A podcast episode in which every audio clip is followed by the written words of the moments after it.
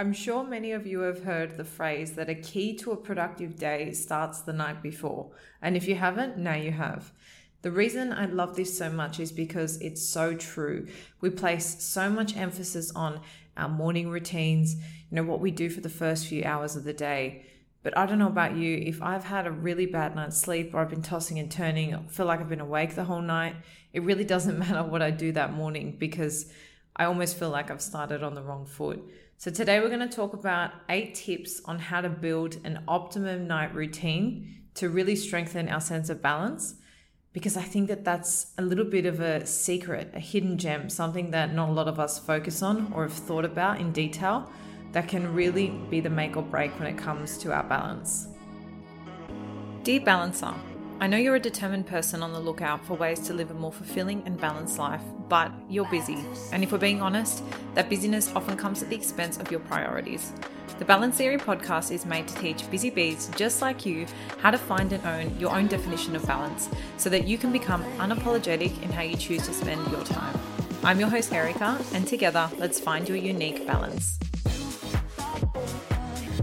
Hey, Balancers, and welcome to another episode of the Balance Theory podcast. I'm your host, Erica, and again, thank you so much for joining me for another week of balance.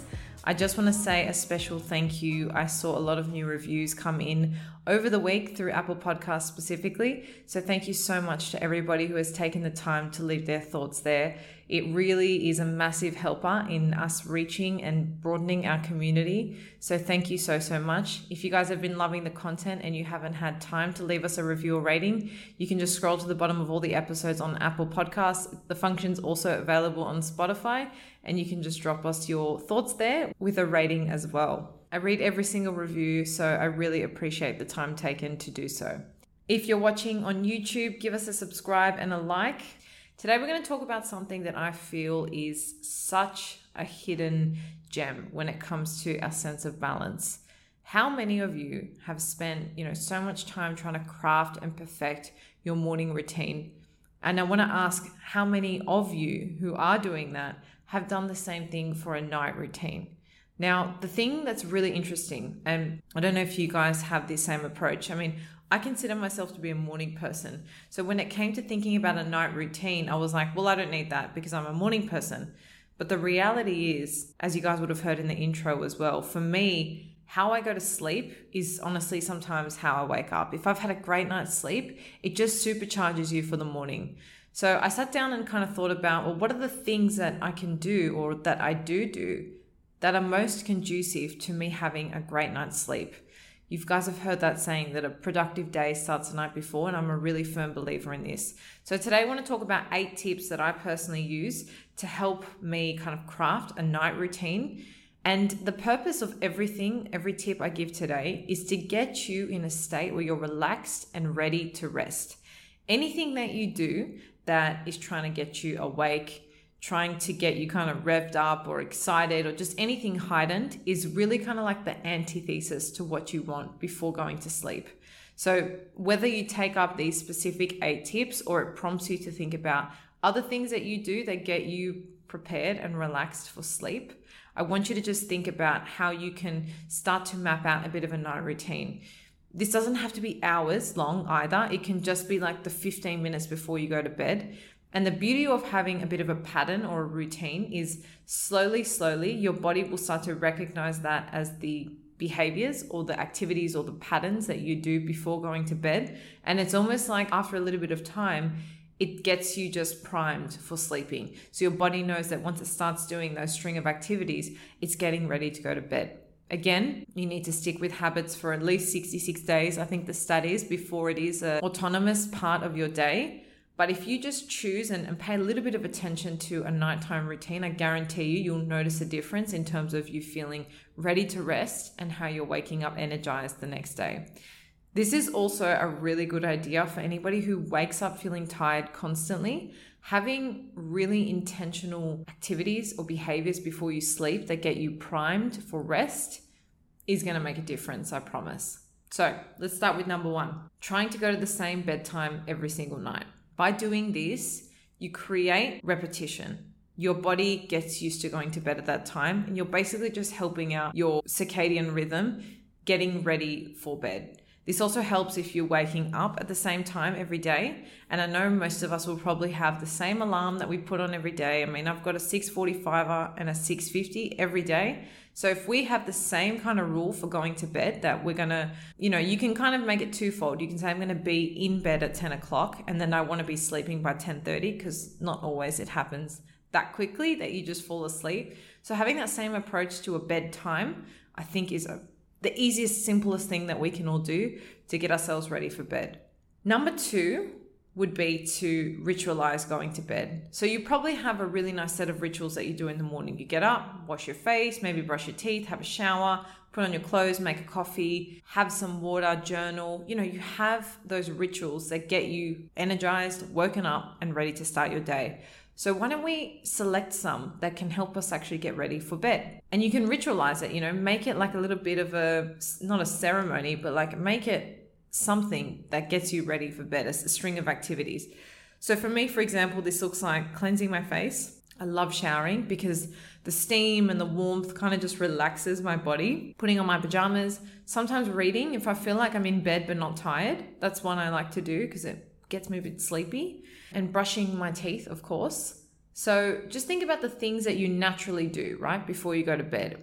Can you package them into a little bit of a ritualized sequence and start like just being intentional and thinking of that as your bedtime routine so that your body starts to recognize that as, you know, the precursor to rest.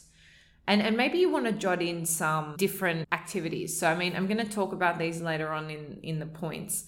But I know some people like to put on some music or a podcast, um, which is which is interesting to me because I don't fall asleep listening to anything. But I know like white noise, especially as well, things like that that can help you fall asleep. Maybe that can form a part of your routine as well. So what I would suggest here is think about the things that you already do that you probably have to do from a hygiene point of view or just like getting ready for bed. And then anything else you can do on top that you feel would prime you for rest. Maybe it's switching on your diffuser for 10 minutes. Maybe it's lighting a candle. It can just be something small, but to you, it's just a signal that, like, I'm now ready to rest. That's a really, like, nice way to segue into going to bed. The third one, I'm definitely guilty of this, but it's not hydrating a lot too much before bed. I don't know if you guys listen to uh, the Huberman podcast, Andrew Huberman's podcast. It's all about the brain and neuroscience. And I remember him saying once that instead of gulping, like having big mouthfuls of water as you're going to bed, if you just sip it really slowly, it'll stop you like needing to go to the bathroom because there is nothing worse than feeling really really tired and then that feeling of you needing to go to the bathroom for me it's all over if i if i feel like i need to pee i have to get up and it just ruins me feeling relaxed so just being mindful of you know being hydrated throughout the day so you're not rush hydrating before you go to bed and if you are drinking like a tea or something like that, just sipping on it slowly to avoid having to then get up once you're already in bed.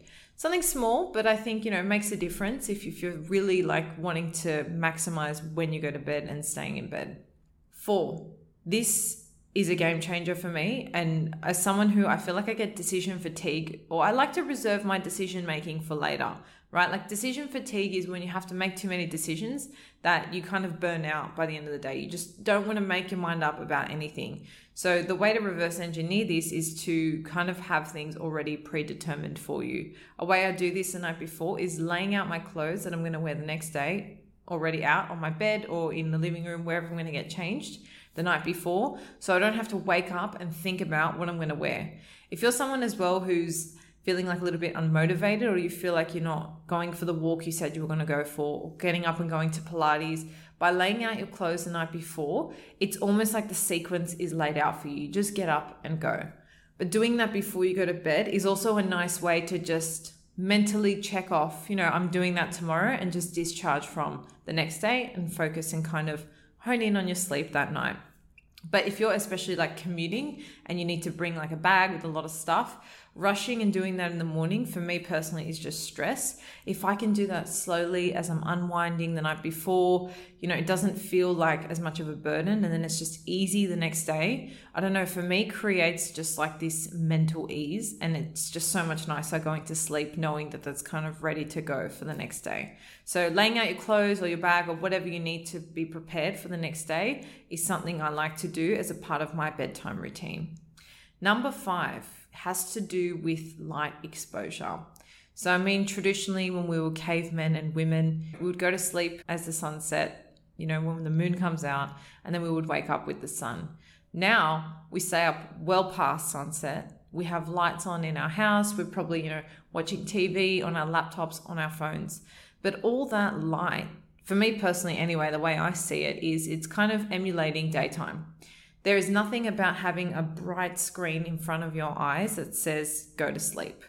So, a massive rule I have is real, and I'm really trying to stick to it, is no tech at least an hour before bed, or at least having the brightness all the way down if I need to be on my phone, because I don't want to be doing anything that's triggering like awakeness in my mind. If you're somebody who can't fall asleep and goes on your phone, I'd say that's probably the worst thing you can do to get you sleepy because it's literally like reactivating your eyes saying it's awake time. One thing you can also do aside from having, you know, your boundaries with your tech is think about like the mood lighting in your house. So we've got quite we're renting a place at the moment and the actual ceiling lights are quite harsh. So like this really white bright light and to have that on at night is just like it's just that it's really harsh and it's not it's not easy on the eyes. It doesn't kind of get you relaxed. So we've bought a lamp and I have a couple candles, uh, just like little lamps that I put on around the house. And that's a way to kind of just reflect. I don't know, I feel like when you have lower dimmed light, it almost reflects like a campsite fire, which is kind of nice. It's like a soft light, it's not harsh on the eyes. It can almost get you a bit sleepy and like in a really relaxed state. So, mood lighting for me is a huge one. And being mindful of having that on after the sun goes down and not having anything too bright on in tandem with that timing, I think is really key. So, just have a think about the lights in your house. Can you buy yourself a little lamp or some candles to just create the tone of starting to unwind? Here's a cool fact a crocodile can't stick out its tongue. Another cool fact you can get short term health insurance for a month or just under a year in some states. United Healthcare short term insurance plans are designed for people who are between jobs, coming off their parents' plan, or turning a side hustle into a full time gig. Underwritten by Golden Rule Insurance Company, they offer flexible, budget friendly coverage with access to a nationwide network of doctors and hospitals. Get more cool facts about United Healthcare short term plans at uhone.com. I actually accidentally then just split up five and six into one point. So five was all about the mood lighting, so your actual environment, and then six was about like a tech timeout. So I think they both reflect the same issue of having light after, you know, sundown. But I think they're two separate things you can do. So one is really consider your environment, whether it's your living room, your kitchen, your bedroom, what is the light situation? Can you create a little bit more of a relaxing state? And the second is the phone. The earlier you can detach from that, I think has twofold effect, right? It's not only the visual, like blaring light in your eyes, it's also the mental part of it. If you're scrolling and constantly like your attention's being grabbed by all these different apps and notifications, then your mind is running. It's not prepping to unwind. And there's all these temptations with our phone, right? Like you want to check your emails, you want to check your Instagram notifications or messages or whatever, and you're constantly being stimulated. So, that for me is a thing that goes in the camp of like wiring and revving my brain up as opposed to winding it down. Like the complete opposite for me would be like a really nice book that's an easy read that I can just zone into, really chill. So, that's five and six the mood lighting and then the tech timeout. Number seven is one for people who go to bed with their mind racing. This happens for me frequently, actually. And one thing that my fiance actually reminded me to do, and, and I, I love that he reminded me of this tip because I forgot about it. It's one of those things, right? Like you have all these tools and techniques, but if you don't actually use them or remember them in moments when you need them, they're kind of useless. So the other day I was like, oh, babe, like my mind is just running. Like I can't, I can't relax. Like I can't turn my head off, can't switch off. And he said, just word vomit. And that's like our key for just jot down everything that's on your head, either on a paper. So I know, a lot of people sleep with a journal or a notepad near their bed with a pen. You can do this on your phone, but again, be mindful of, you know, not having the temptation to go into a lot of other apps. Make sure that you're going on just for that and that the brightness is all the way down. But a notepad's good too. And literally, what you do is just write all the words in your head. Everything you're stressing about, everything you're thinking about, even if it's gibberish, if it doesn't make sense, if it's just words, if you're just mashing the keyboard or just writing like scribbles, it honestly doesn't matter. The point is to get it out of your head and onto the paper. You're discharging the thoughts from your mind so that you can switch off. And this actually works. Like it's pretty incredible, but it actually works. Um, I just remembered one more tip with the tech thing, and this is good if you are going to be one of those people that likes to, you know, word vomit on your phone. Use the do not disturb feature. So that's if you swipe down, if you have an iPhone, I don't know a Samsung equivalent, apologies, Android users, but if you have an iPhone, you swipe down the top, you press the little moon, it will block all notifications from your home screen. So if you are in a position where you've been in bed for an hour and you need to word vomit and you like to do it on your phone, at least when you go to look at your phone, you're not distracted by all the notifications. The second you turn it off, the do not disturb, they all pop up. So it's not like you're missing out on anything. And you can actually go on your phone and look at things if and when you want. But this is one thing I try and turn off an hour before bed, and I don't turn it back on until after I've exercised and meditated. So I have that window of no distraction. But it's also really good if you are going to be using your phone for that word vomit. So by the time you open it to, you know, do that exercise or utilize that that tool, you're not distracted or seeing something that's going to trigger another, you know, round of thoughts because that's very counterintuitive. So make sure you're using the do not disturb feature. The last one is if you like to go to sleep listening to something. Now, I know uh, a lot of people like to do this. In fact, I was reading a paper of some sort. I, I can't quote it, apologies, but it said that 62% of people fall asleep to gentle music, which that's pretty high. That's more than half of you on average listening to music to go to sleep. Obviously, that's like really gentle, calming music, which I thought was really interesting. And I guess if you're someone whose mind races a lot, this could be a really good way to just, you know, kind of get lost in the flow of music. Similarly, the practice of meditation, a guided meditation, is a really, really good one. I use the Headspace app and they have 10 to 15 minute uh, night sleep meditations where it in, you know includes a, a body scan and then sometimes it takes you through like a little bit of a recap of the day or they have different ones all the time. You can choose your speaker. I like to do that when I feel like I just need that extra push. Um, interestingly, some of you have told me you listen to this podcast when going to sleep. So I guess I'm going to take that that this is also like a little bit of a relaxing thing for some of you, which is it's kind of cool to to hear about. But I guess it just goes to show that all of us are so different, and what relaxes us is really really different. To to prove the point, actually, my fiance he told me that he used to think about why he could never nap, right? Like during the day, but he used to fall asleep like that, like in an instant in history class. So his reverse engineered thinking of that was when I go to sleep, I'm going to put on the most boring, in depth history YouTube video I can find because I just zone out. And for him, that works. That puts him to sleep. So, I mean, there's no judgment. It's whatever works for you. But if you can find something and you need that little bit of an extra kick to go to sleep and you want to add that onto your bedtime routine, then absolutely go for it. Um, again, need to you need to experiment and find what works for you.